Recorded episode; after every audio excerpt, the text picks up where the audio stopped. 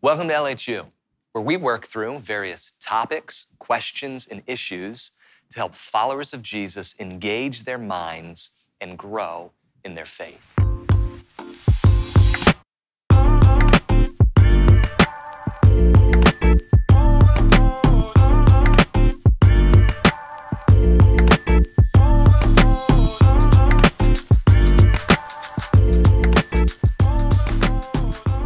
All right, so as we're starting to talk about what it looks like to connect with God, um, before we get into the methods of what that looks like, I want to take a little bit of time and talk about the mindset. Because as we're going to connect with God, one of the most important questions we can ask ourselves is how do I view God?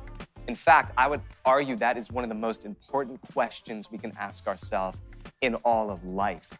The pastor theologian A.W. Tozer explains it like this He says, What comes into our minds when we think about God is the most important thing about us.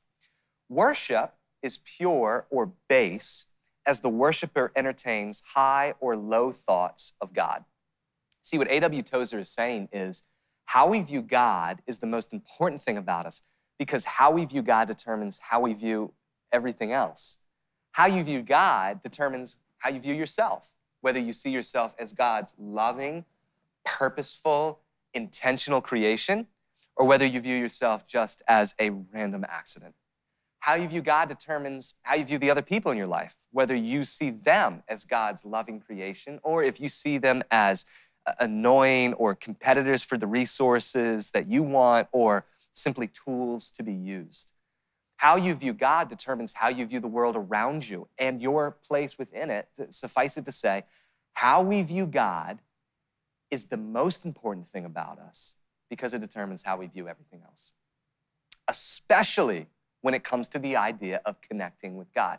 And so here's what I want to give us I want to give just a fundamental principle as we start this process of connecting with God and cultivating a relationship with Him. This is what we have to know. As we push forward to connect with God, you have to know God deeply wants to connect with you. Now, there's a number of Bible verses that I could use to support that idea.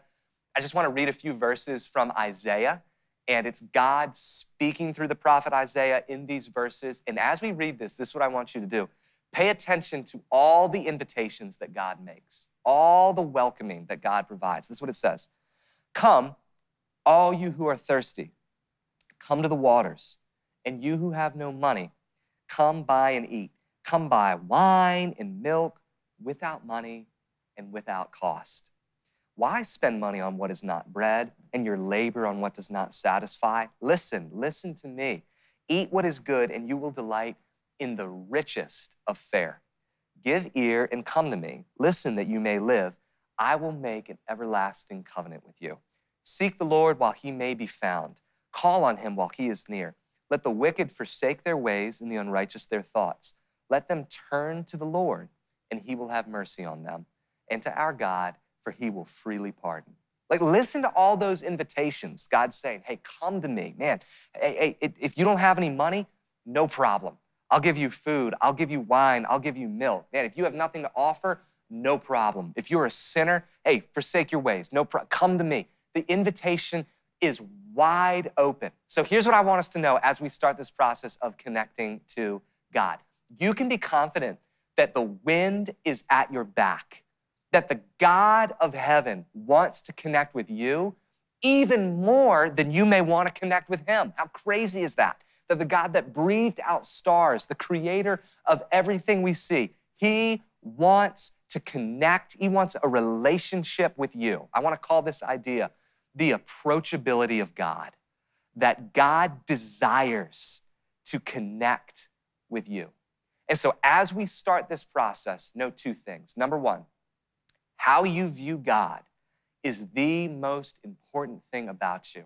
And number two, know that as we go to connect with Him, God Himself wants to connect with you. And so, He's leading this process, He's guiding, He's directing. It's, it's not all this pressure on you. God Himself is taking the reins because He wants a relationship with you.